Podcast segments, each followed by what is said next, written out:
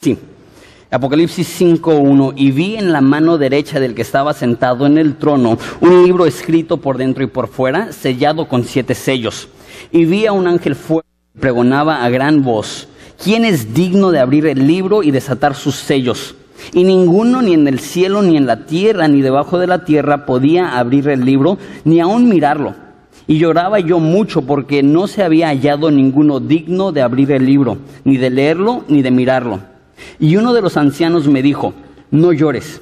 He aquí el león de la tribu de Judá, la raíz de David, ha vencido para abrir el libro y desatar sus siete sellos. Y miré y vi que en medio del trono y de los cuatro seres vivientes y en medio de los ancianos estaba en pie un cordero como inmolado que tenía siete cuernos y siete ojos, los cuales son los siete espíritus de Dios enviados por toda la tierra. Y vino y tomó el libro de la mano derecha del que estaba sentado en el trono. Y cuando hubo tomado el libro, los cuatro seres vivientes y los veinticuatro ancianos se postraron delante del trono y tenían y todos tenían arpas y copas de oro llenas de incienso, que son las oraciones de los santos. Y cantaban un cántico nuevo diciendo, digno eres de tomar el libro, de abrir sus sellos, porque tú fuiste inmolado y con tu sangre nos has redimido para Dios de todo linaje y lengua y pueblo y nación. Y nos has hecho para nuestro Dios reyes y sacerdotes y reinaremos sobre la tierra. Y miré y oí la voz de muchos ángeles alrededor del trono y y de los seres vivientes y de los ancianos, y su número era millones de millones. Y decía a gran voz, el cordero que fue inmolado es digno de tomar el poder, las riquezas, la sabiduría, la fortaleza, la honra, la gloria y la alabanza. Y todo lo creado que está en el cielo y sobre la tierra y debajo de la tierra y en el mar y todas las cosas que en ellos hay, oí decir, al que está sentado en el trono, al Cordero sea la alabanza, la honra, la gloria, el poder por los siglos de los siglos. Y los cuatro seres vivientes decían amén y los veinticuatro ancianos se postraron sobre sus rostros y adoraron al que vive por los siglos de los siglos. Oramos. Jesús, te damos gracias por la oportunidad que nos das de estudiar este texto de, estar maravillados con esta escena celeste, angelical, en la cual nos damos cuenta que tú estás sentado en el trono, que tú mereces, como cantan, todo poder, riqueza, sabiduría, fortaleza, honra y gloria y alabanza, tú te la mereces porque eres digno. Ayúdanos a olvidarnos de nosotros mismos al contemplarte a ti, que tú seas el centro y el eje de todo lo que hacemos. Te amamos Jesús, es en tu nombre precioso que pedimos esto. Amén. Entonces, ahorita estamos en medio de un estudio verso a verso en el libro de Apocalipsis. Eh, estamos en el quinto capítulo. A partir del cuarto les dije que vamos a avanzar mucho más rápido que lo que hemos hecho. Entonces, eh, hay un, eh, bosquejo en el capítulo 1, versículo 19, que Jesús le dice a Juan el apóstol, escribe lo que ves, las cosas que son y las cosas que han de ser después de estas. Eso es Apocalipsis 1, 19. Entonces, las cosas que has visto está hablando de la revelación de, Apocalipsis capítulo 1, donde vemos a Jesús con el rostro como el sol, con el cabello que es blanco, con su piel que, que brilla como metal que se está derritiendo, esta visión que vio de Jesús. Apocalipsis 2 y 3 son las cosas que son. Eso es el estado actual de la iglesia cuando Juan estaba escribiendo eso y vimos las siete cartas a las siete iglesias de Asia. Y capítulo 4 inicia con esta frase, las cosas que serán después de estas. De hecho, si, ves en tu Biblia, el capítulo 4 dice, después de esto. Entonces, creemos que a partir del capítulo 4 al capítulo 22 de Apocalipsis, todo es futuro, todo es profético, nada de lo que estamos leyendo aquí ha sucedido. Eso es algo que va a suceder, suceder más bien cuando Jesús regrese a la tierra para establecer su reino. Entonces, las cosas que has visto, la visión de Jesús, las cosas que son el estado de la iglesia, y a partir del capítulo 4 se enfoca en el trono. ¿Se acuerdan que estaban ahí el trono y había humo? Y habían truenos y habían voces y eh, y el enfoque es eso, que ahí estaban los ángeles y estaban los ancianos y aventaban sus coronas, sus coronas, y, el enfoque era el trono, quién es Dios y por qué es digno de la alabanza. Y ahora cambia poquito. A partir del capítulo 5, el enfoque es en un rollo, un libro, un, un, pergamino y sus siete sellos. De hecho, del capítulo 5 al capítulo 12 de Apocalipsis, el enfoque son estos sellos. Entonces lo leemos. Dice así, versículo 1, capítulo 5. Dice, y vi en la mano derecha del que estaba sentado en el trono un libro escrito por dentro y por fuera, sellado con siete sellos. Ahora en la Reina Valera lo traduce el libro, que está un poco raro, porque eh, en ese entonces no tenían libros como hoy en día que tienen pasta y, y se abren así, más bien eran pergaminos. De hecho, ese es un pergamino de este de ese tiempo. De hecho, este es literalmente un pergamino de, de, el libro de Isaías. Y no era como los pergaminos medievales que se abrían así. Era más bien eh, horizontal. Y es, habían columnas. No sé si alcanzan a ver. Entonces ibas leyendo y ibas acomodando así para que pudieras cerrar y la próxima vez que abrías tu rollo ya sabías dónde te habías quedado porque lo, lo, lo, ibas moviendo de esa forma. Entonces no pienses en un libro, es un rollo. Ahora lo interesante es eso, porque se leía así, eh, solamente se escribía por dentro, no se escribía por fuera. ¿Por qué? Porque si está enrollado así, si lo quieres abrir por fuera, lo tienes que abrir así, si lo quieres leer, y ya no puedes guardar el lugar donde estás, y tienes que abrir todo el rollo, si no se te cierra otra vez. Y es raro el hecho que está escrito por dentro y por fuera. Ahorita vamos a ver las implicaciones de eso. Entonces, ese es el libro, es, un, más bien un pergamino, y eh, se dice que tiene siete sellos para que se puedan dar un, una imagen visual, lo que hacían es que tomaban los, los pergaminos y los cerraban y las amarraban un cordón o una cuerda y le derretían este, cera sobre el nudo y, y, cada persona tenía su propio anillo que era como una tarjeta de crédito con lo que, con lo que hacían eh, transacciones y si ponían su sello era oficial. Entonces tomaban cera, lo derretían sobre el nudo y ponían su sello oficial sobre ese nudo para que es como un sello de garantía. Si, tienes una televisión y tiene eh, la etiqueta y está rota es porque alguien ya lo abrió. De la misma forma, si los sellos están quebrados, eso significa que, que ya alguien abrió el, el, sello, ya alguien abrió el pergamino. Entonces tiene esos siete sellos. Ahorita también hablamos de las implicaciones de eso. Ahora, la pregunta que todos tienen, la pregunta del millón de dólares. ¿Qué es este rollo? Ahora sí, ¿qué rollo con este pergamino? Eh, y, hay muchas, muchas, muchas versiones. De todas las versiones que leí, esas son las que yo vi más válidas. La primera es que esto puede ser el libro de Apocalipsis, porque vamos a ver que conforme se abren los sellos, se desata juicio sobre la tierra, entonces eh, es posible que, que este libro en sí sea Apocalipsis, el problema que hay con eso es lo que leímos, que quién es digno de, abrir este libro. Nadie es digno de abrir este libro y no vemos que, que Apocalipsis tenga ese, ese tipo de, de, que solamente Dios lo puede abrir. Otra, probablemente la, la, postura más común es que es el, este es el título de la tierra. O sea que cuando Dios creó el mundo es como cuando tú compras una casa y tienes el título ahí y que cuando Dios creó, Dios es el dueño de todo y le dio el poderío al ser humano para gobernar y cuidar la tierra y en el momento que el hombre peca es como si le endosaran el, el título de la tierra a Satanás y ahora la Biblia dice que Satanás es el príncipe de la potestad del aire y que este libro Jesús lo está recuperando, está recuperando el título del universo. Ahora, el problema que tengo con esa postura es que Satanás no tiene el libro. ¿Quién lo tiene? Dice que está en la mano, en versículo 1, dice que está en la mano derecha del que estaba sentado ese libro. Entonces, eso es algo que Dios tiene, no, no Satanás. Y por último, eso es probablemente lo que se me hizo más interesante a mí, es que en la cultura romana tu testamento lo escribías con siete testigos, o sea, cuando me muero quiero que suceda eso, eh, lo, escribías con siete testigo, testigos y se enrollaba tu testamento, se ponían siete sellos de siete testigos. Entonces, cuando alguien hubiera leído en ese contexto que había un libro con siete sellos, lo primero que hubieran pensado, ah, como, como un testamento. Ahora, también hay problemas con esto porque Dios no muere. Entonces no, es como que Dios está dejando su testamento para los demás, pero en el testamento estás poniendo tu voluntad. Entonces, aunque no nos dice exactamente qué es, yo creo que por la información que nos da, podemos deducir, nos da esa información eh, acerca de, del pergamino. Uno, está en la mano de Dios, o sea, Él es el autor. Él es el que lo está escribiendo. Dos está escrito por dentro y por fuera. Eso significa que tiene un mensaje muy completo. El equivalente para nosotros sería está escrito hasta en el margen. Entonces es una idea muy desarrollada, muy elaborada, no es un mensaje sencillo o corto. Número tres, está sellado. Entonces eh, esto nos demuestra que, que hasta este momento en la historia no se ha abierto. Eso es algo exclusivo para los últimos días. Ahorita les enseño un versículo para respaldar eso. Número cuatro, cada vez que se rompen los sellos son juicios. Entonces pareciera que, es Dios desatando su voluntad para los últimos días, desatando su juicio sobre la tierra. Número cinco, información acerca de este libro, es que solamente Jesús puede abrirlo. Entonces, ¿qué es? La Biblia no nos dice exactamente qué es. Entonces no, no quiero adivinar. No quiero nada más decir, no, pues es que esto es.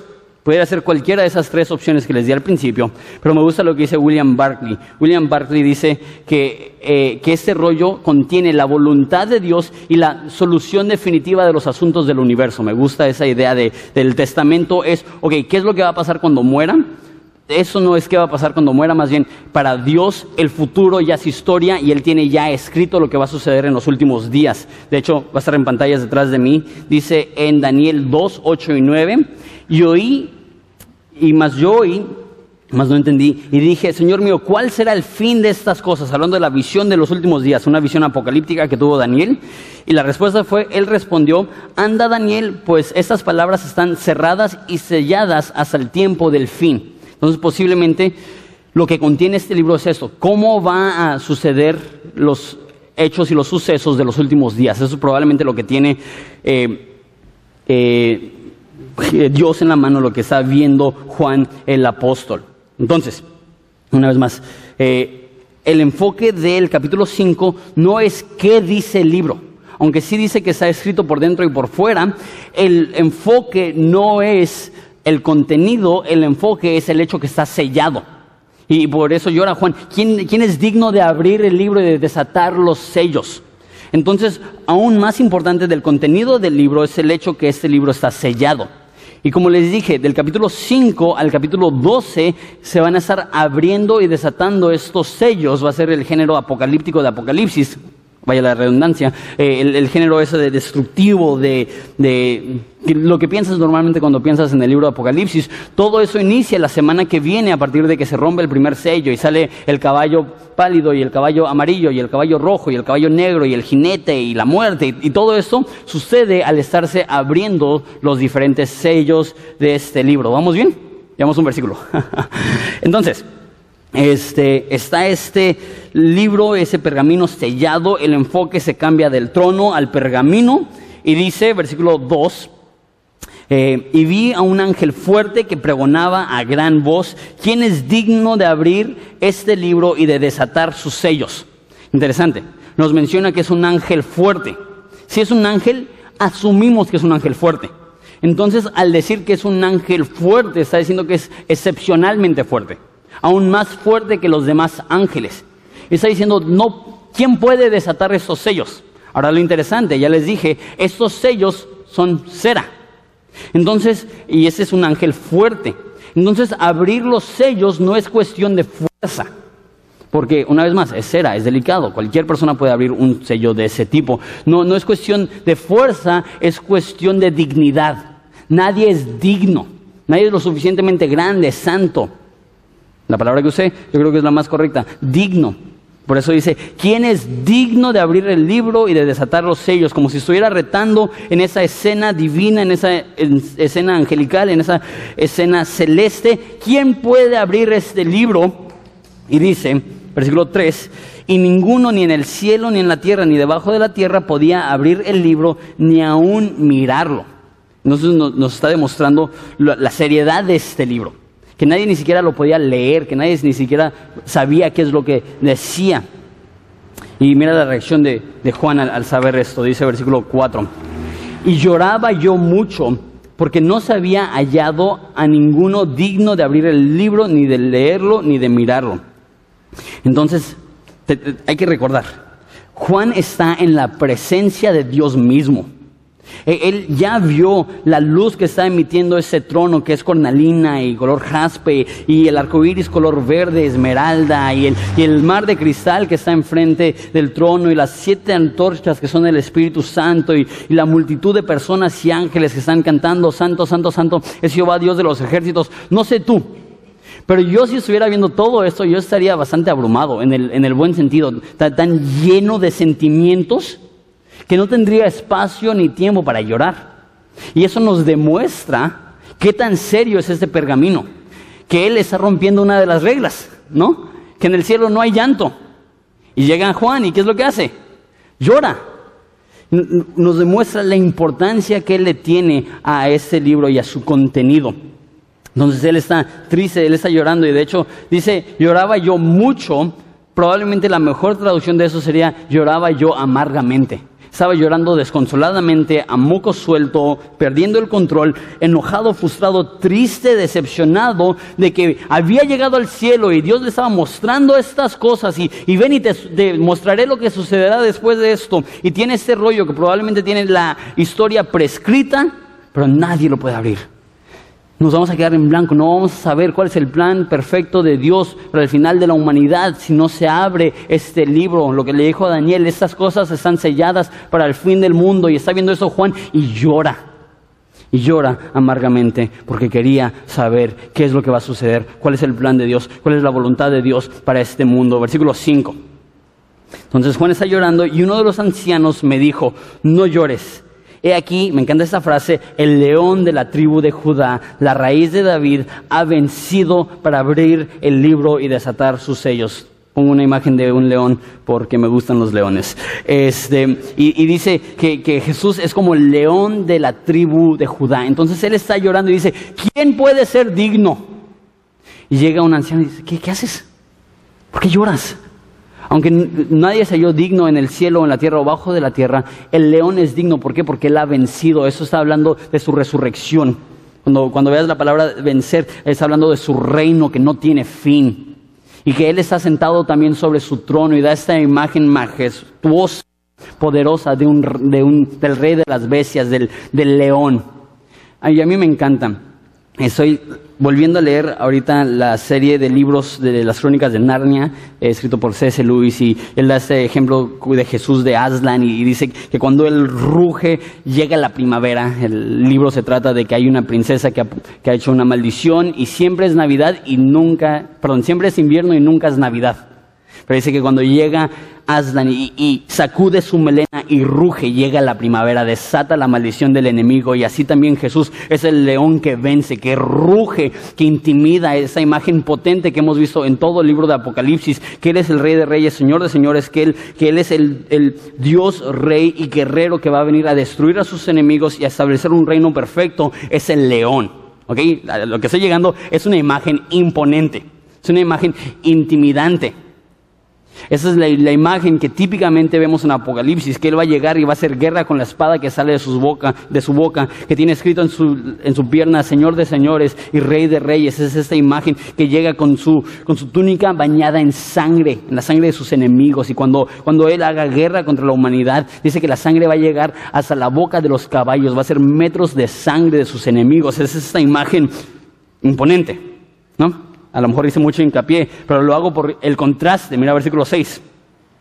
Y miré y vi en medio del trono de los cuatro seres vivientes, en medio de los ancianos, que estaba en pie un cordero como inmolado que tenía siete cuernos y siete ojos, los cuales eran los siete espíritus de Dios enviados por toda la tierra. Entonces dice, no temas, no llores.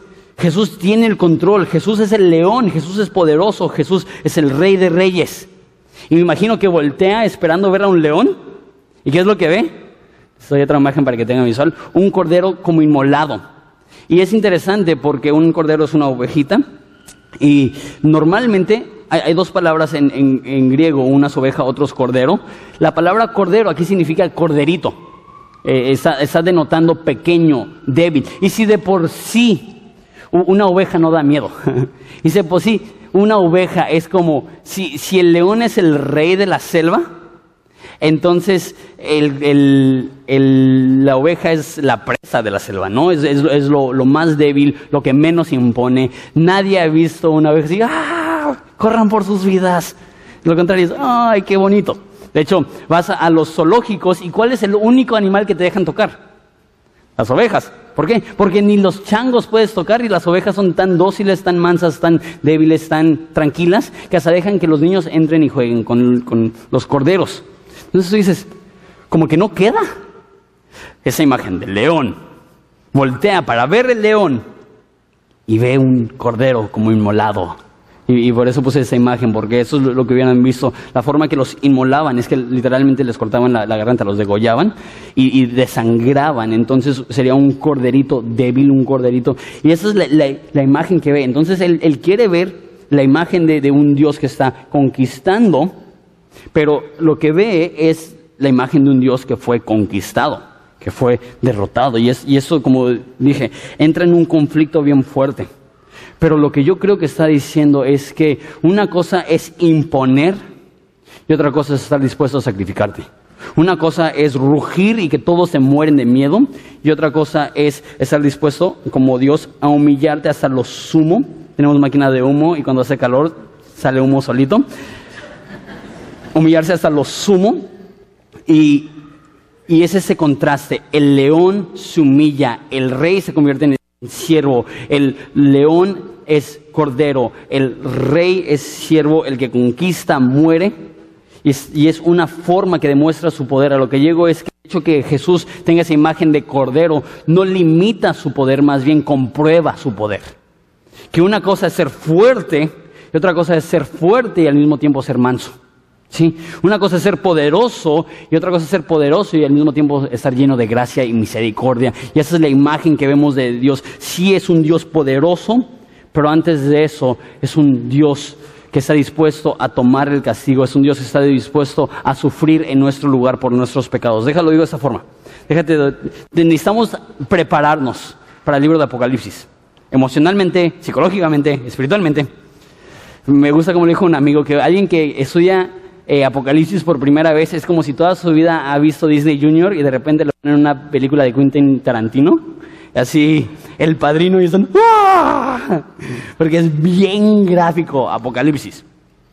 Y si estudiamos Apocalipsis con una mente abierta y con toda la honestidad del mundo, la pregunta que más va a surgir es, ¿cómo puede un Dios bueno matar a miles de personas en un momento?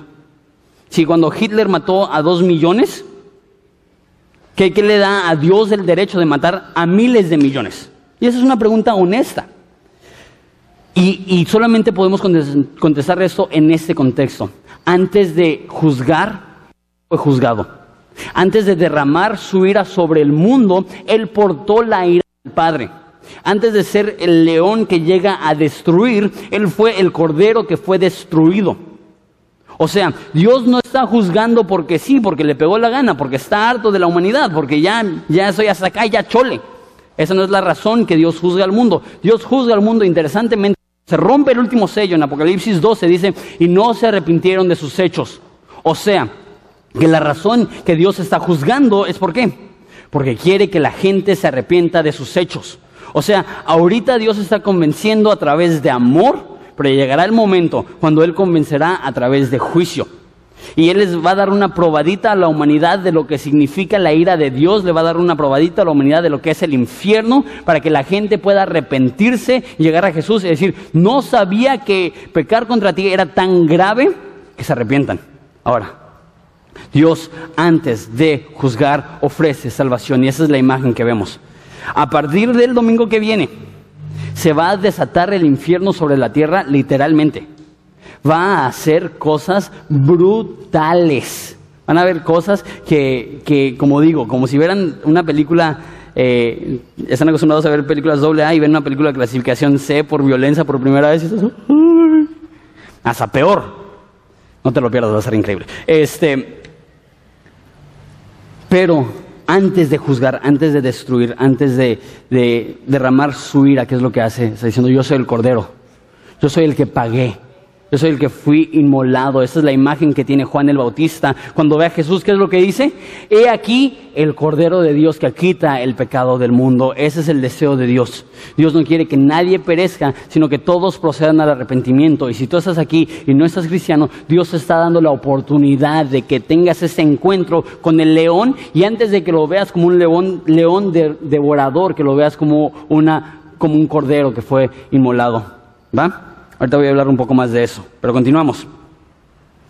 Eh, se me olvidó poner la diapositiva esa. Antes de que Dios derrame su juicio, da la oportunidad de escapar del juicio a través de Jesús. Yo creo que esa es la razón por la cual da el contraste de león a cordero. Antes de juzgar como león, Él toma el, juicio como cordero. Ahora, seguimos en versículo 5, perdón, 6. Describe al cordero, dice que está inmolado como la imagen que les había puesto, y dice que tiene siete cuernos y siete ojos. Qué raro. Pero les reitero algo que les voy a seguir diciendo toda la serie de Apocalipsis, y eso es que habla en muchas imágenes, pero siempre que da una imagen y quiere que sepamos exactamente lo que es la imagen, lo explica. Entonces, ¿qué es lo que dice el libro? No sabemos. ¿Por qué? No nos dice. ¿Qué significa que tiene siete cuernos y siete ojos? Sí sabemos. ¿Por qué? Porque nos dice. ¿Qué son? Dice el versículo 6 todavía, los cuales son los siete espíritus de Dios enviados por toda la tierra. Entonces yo creo que es representativo. Un cuerno que es, es poder, es con lo que ataca un toro, son los cuernos. Y los ojos, ¿qué es lo que hacen? Observan. Lo que dice en Segunda de Crónicas, que va a aparecer en, pantalla, Segunda de Crónicas 16.9, que dice, porque los ojos de Jehová contemplan toda la tierra para mostrar su poder a favor de los que tienen su corazón perfecto para con él. O sea que el Espíritu Santo, utiliza la, palabra siete, porque el siete siempre habla de la totalidad, de algo completo, que el Espíritu Santo quiere, está buscando a aquellos, para usar la frase de Segunda de Crónicas, eh, que, tienen su corazón perfecto para con Él, para mostrar su poder a favor de ellos. Entonces, Él tiene cuernos, que es poder, que Dios nos quiere dar poder, y Él está observando tu vida y Él está diciendo, ok, ¿quiénes son los que son fieles a mí para que yo les llene de poder para poder impactar este mundo? Ok, continuamos. Y vino, ese es el león, y tomó el libro de la mano derecha del que estaba sentado en el trono. Y cuando hubo tomado el libro, los cuatro seres vivientes y los veinticuatro ancianos se postraron delante del cordero y todos tenían arpas, ahorita explico eso, no, no, te, te asustes, y copas de, de oro llenas de incienso, que son las oraciones de los santos. Entonces Jesús llega, toma este libro, toma este pergamino, y cuando toma el libro dice que los cuatro seres vivientes los, los describimos la semana pasada, los describe más bien Juan, y dice que los, los 24 ancianos todos tienen arpas. Aquí es donde sale esta imagen que en el cielo vamos a tener arpas. Dos cosas. Uno, ese es en ese entonces el único instrumento que tenían de cuerdas. No existían las guitarras o el bajo o el violín. Entonces está describiendo que en el cielo va a haber música. No, no, solamente cantando a capela, sino que va a haber instrumentos. Y aunque definitivamente va a haber arpas, porque aquí lo explica, es muy probable que también está hablando de otro tipo de, instrumentos, que va a haber, que va a haber, ya vimos la semana pasada, lo creativo que es Dios, que va a implementar esa creatividad en el cielo, la música. Pero también los que llevan arpas son los cuatro seres vivientes y los veinticuatro ancianos. No creo en esa imagen de caricaturas que todos vamos a tener nuestras arpas y brim, brim, toda la, eternidad. No creo que, esa es la imagen que quiere pintar aquí Juan. Entonces, ve a esos 24, todos tienen arpas. Interesante, oh, otra vez me, me, atrasé con las diapositivas. Todos tienen arpas y tienen, dice, copas de oro llenas de incienso, que son las oraciones de los santos. Entonces, imagínate, están ahí, todos están cantando, todos tienen sus arpas y todos tienen copas, vasijas de oro. ¿Qué es lo que contienen? Las horas que contienen incienso, que son las oraciones. No sé si a ti te gusta quemar incienso, a mí me gusta mucho, no lo hago muy seguido, pero hasta he, se me ha ocurrido la loca idea, no lo he hecho porque se vería raro y, y ese domingo lo pudimos haber hecho porque lo explica aquí. Pero hasta he tenido la idea de, tener incienso así en la iglesia y porque el humito se ve bien bonito y el olor está increíble. Pero dirán, mira, estos no, nos llamarían católicos, aunque viene en la Biblia. Pero me encantaría así, e, es, el, el, aroma y el look. Y así cuando está subiendo el humito del incienso, la Biblia dice que así son las oraciones, que como sube el humito agradable, así cuando estamos orando, Dios respira y respira el, aroma agradable del incienso, que, nuestra, que el aroma del cielo es nuestra oración. Y no solamente eso, se me hace increíble. ¿En qué guarda nuestras oraciones? En una vasija de oro. La importancia que Dios le da a nuestra oración. Es interesante porque muchas veces nosotros no le damos la importancia a la oración y Dios está ahí con su vasija de oro esperando. está ahí, ora, me gusta. Es un aroma, un, aroma agradable a mí y nosotros, ah, no, no tuve tiempo. Y me incluyo. Me incluyo. Yo creo que una de las áreas de mayor debilidad en la iglesia del siglo XXI es en la oración. Tenemos tanta tecnología y tantos distractores que casi nunca nos damos tiempo para orar. Por eso es tan importante venir entre semana y, sin distracciones nada más venir e interceder. ¿Por qué? Porque sabemos que es un aroma, es un aroma grato a Dios.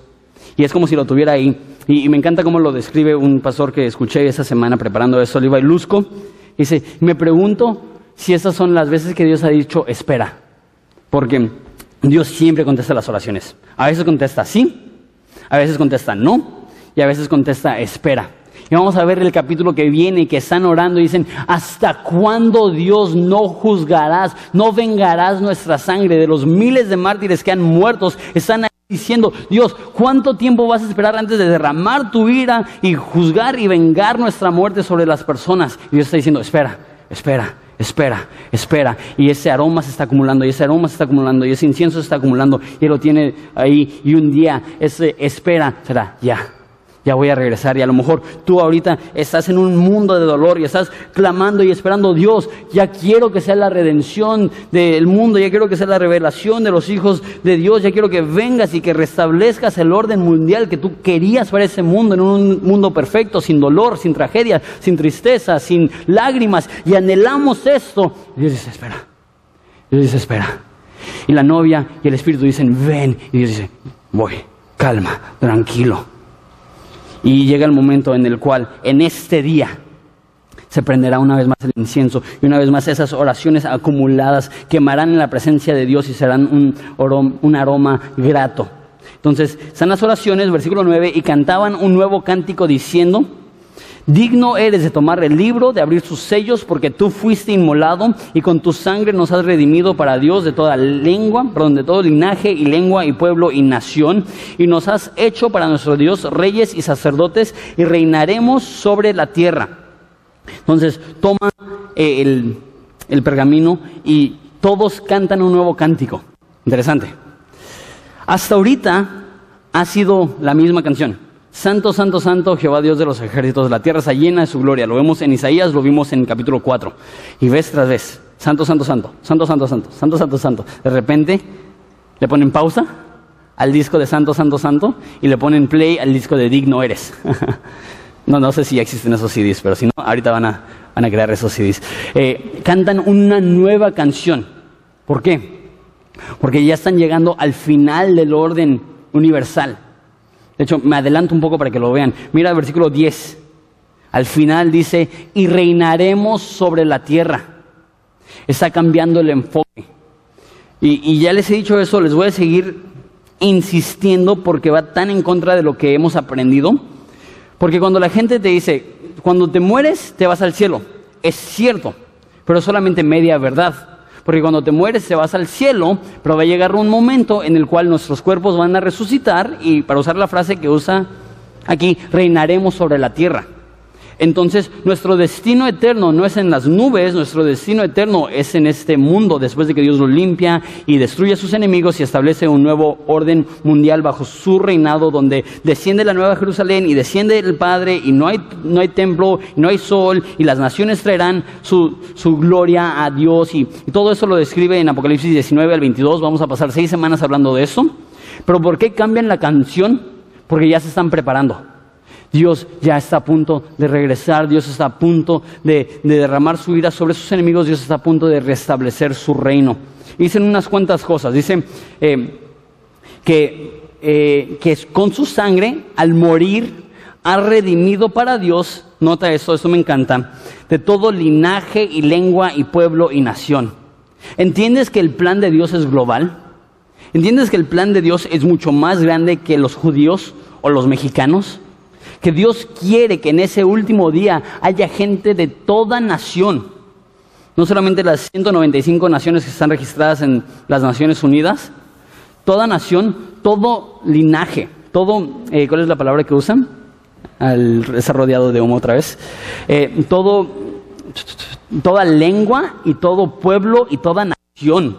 O sea que Dios quiere gente del zorrillo ahí. Dios quiere gente de San Quintín ahí. Dios quiere gente de, San Felipe ahí. Pensando, todo pueblo, toda tribu. Dios está, está esperando que aquellas tribus indígenas estén ahí. Porque muchas veces pensamos, ay, Dios me ama a mí y los que son como yo.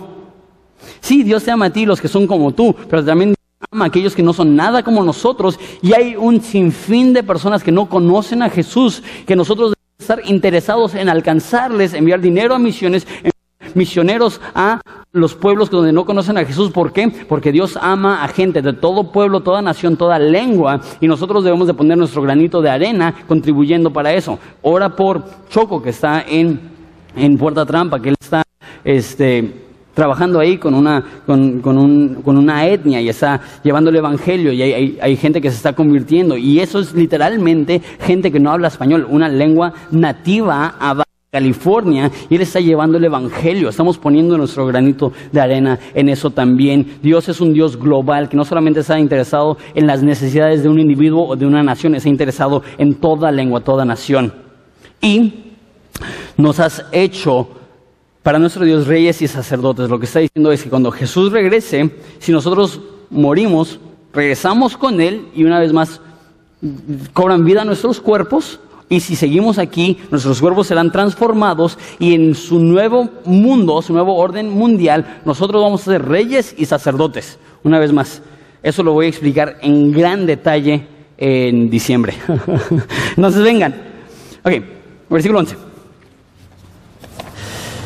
Y espero que utilicen los, recursos que tenemos. No, no hay excusa para no seguir el hilo de las series. Tenemos todo en internet, todo es gratis, todo está en YouTube, todo está en la página. Por si algunas semanas estás fuera de la ciudad, no te pierdas la secuencia, porque es como una serie de televisión que si te pierdes un episodio ya estás como que, ok, ¿qué pasó? Igual cuando estudiamos la Biblia verso a verso, realmente todo va desarrollado como por capítulos. Es bien importante eh, estar al tanto. Entonces utiliza esos recursos. Eh, Versículo 11 dice, y miré y oí la voz de muchos ángeles alrededor del trono y de los seres vivientes y de los ancianos. Y nota esto, eso es extraordinario. Y su número era millones de millones. Ahora, esa traducción es interesante. El número más grande de, en el vocabulario eh, griego y hebreo son diez mil. Y cuando son diez mil, usan multitudes. Entonces, la mejor traducción es multitudes de multitudes. Pero nosotros decimos, no, pues ¿cuántos son una multitud? Pues como 200. Se de ver como unos 400. Entonces, millones de millones nos ayuda a entender. ¿Y cuánto es 10 mil por 10 mil? 100 millones. Entonces, probablemente como mínimo hay 100 millones de ángeles, porque aquí no menciona a los humanos. ¿Viste? Versículo 11. Que había la voz de muchos ángeles de los seres vivientes que son cuatro y de los ancianos que son veinticuatro. Entonces hay 100 millones de ángeles. ¿Cuántos son 100 millones? Para darte una idea, si tomas una moneda de un peso y la pones en el piso y pones otra y otra y otra y otra y otra y tienes 100 millones de monedas, puedes llegar hasta La Paz poniendo monedas. Ahora imagínate esa cantidad de ángeles. Es, imposible. 100 millones de ángeles son mil estadios azteca reventando de gente. No, podemos entenderlo. Yo, yo batallo para imaginarme un, grupo de personas más grande que 10 mil o 20 mil o 50 mil cuando vemos esas imágenes de, los estadios llenos. Dices, e, e, es un ensenada en una ubicación. Ahora imagínate cientos de miles de ángeles, todos reunidos en la presencia de Dios. Y él ve y él dice, son multitudes de multitudes, nadie puede enumerarlos, son demasiados, son cientos de millones de ángeles. ¿Y qué es lo que cantan? Dicen que, que oí la voz de ellos, entonces imagínate el rugir es un ejemplo tonto, pero si cuando en el estadio seca se canta Cielito Lindo, y lo vemos por nuestra televisión así con la antenita y las bocinas todas chafas, no, se nos pone chinita la piel. y es Cielito Lindo, y es el Azteca.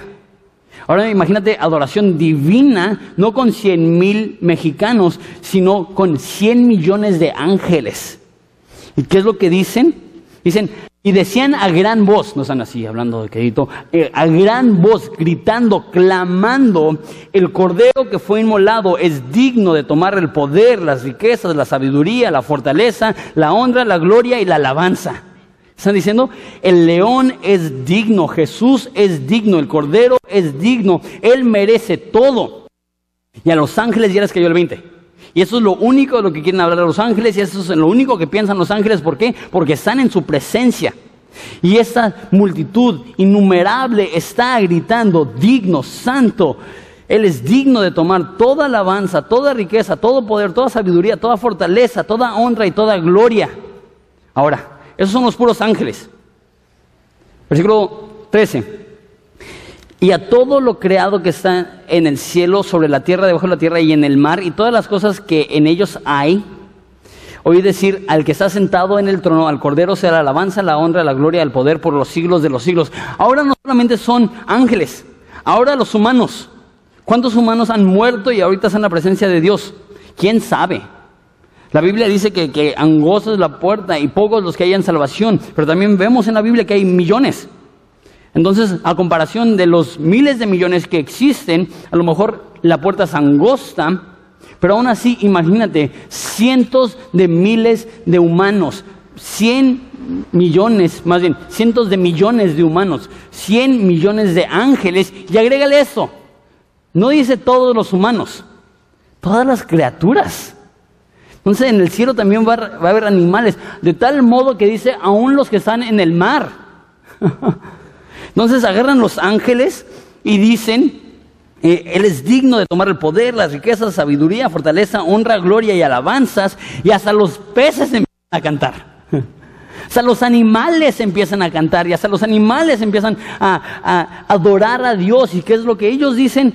lo mismo al que está sentado en el trono, al Cordero, sea alabanza, honra, la gloria, el poder por los siglos de los siglos. Y nosotros llegamos aquí, así. y no nos cae el 20 de lo que ha sucedido desde la fundación del mundo, la adoración que hay, que han visto al Cordero inmolado y eso provoca y produce en ellos adoración. Hay muchos aquí que nos tenemos que arrepentir de nuestra timidez. Hay muchos aquí que nos tenemos que arrepentir de nuestra frialdad. Sé que no somos pentecostales y sé que no hablamos en lengua y sé que no nos tiramos, pero eso no significa que debemos de estar quietos durante la alabanza. Si vemos quién es Dios, debe de haber entusiasmo en nuestra adoración. ¿Por qué? Porque Él es digno.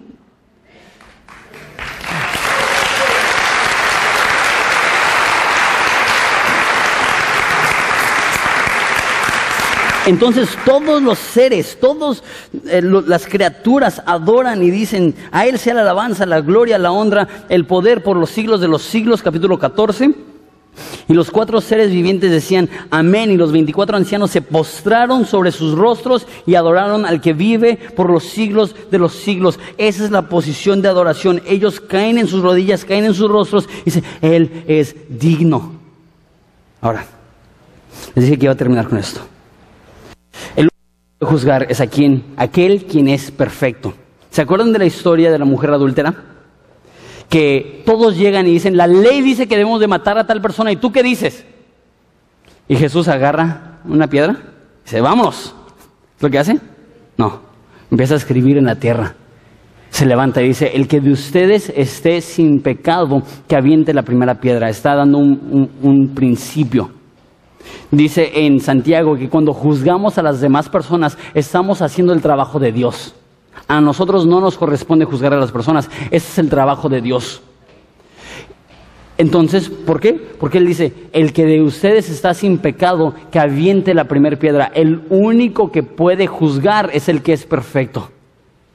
Entonces, en el contexto del juicio que está a punto de desatarse, tenemos que recordar que Él es el, cordero que fue inmolado que Él es aquel que fue destruido, que Él fue aquel que fue destrozado, Él fue el cordero que fue inmolado, y sí es el león de la tribu de Judá, pero también es el cordero que fue inmolado, y sí es el rey de reyes, pero se hizo el siervo de todos, sí es Dios, pero también fue hombre, sí es rey, pero también fue derrotado en la cruz, pero no siguió así, no quedó derrotado, me encanta cómo lo principio que dice, Él es digno de tomar el libro y de abrir sus sellos. ¿Por qué?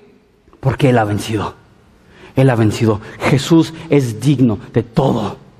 Jesús es digno de gloria, de honor, de poder, de riquezas, de sabiduría, de todo. ¿Por qué? Porque por tu pecado, por mi pecado, Él fue destrozado, fue humillado, fue matado pero al tercer día resucitó con poder y hasta este momento y por la eternidad los ángeles no lo superan. Digno eres, ¿por qué? Porque con tu sangre tú redimiste para ti gente de cada, de cada tribu, de cada lengua, de cada nación, de cada pueblo. Este es el mensaje divino, este es el mensaje global. Entonces con ese entendimiento les voy a pedir a todos que nos pongamos de pie.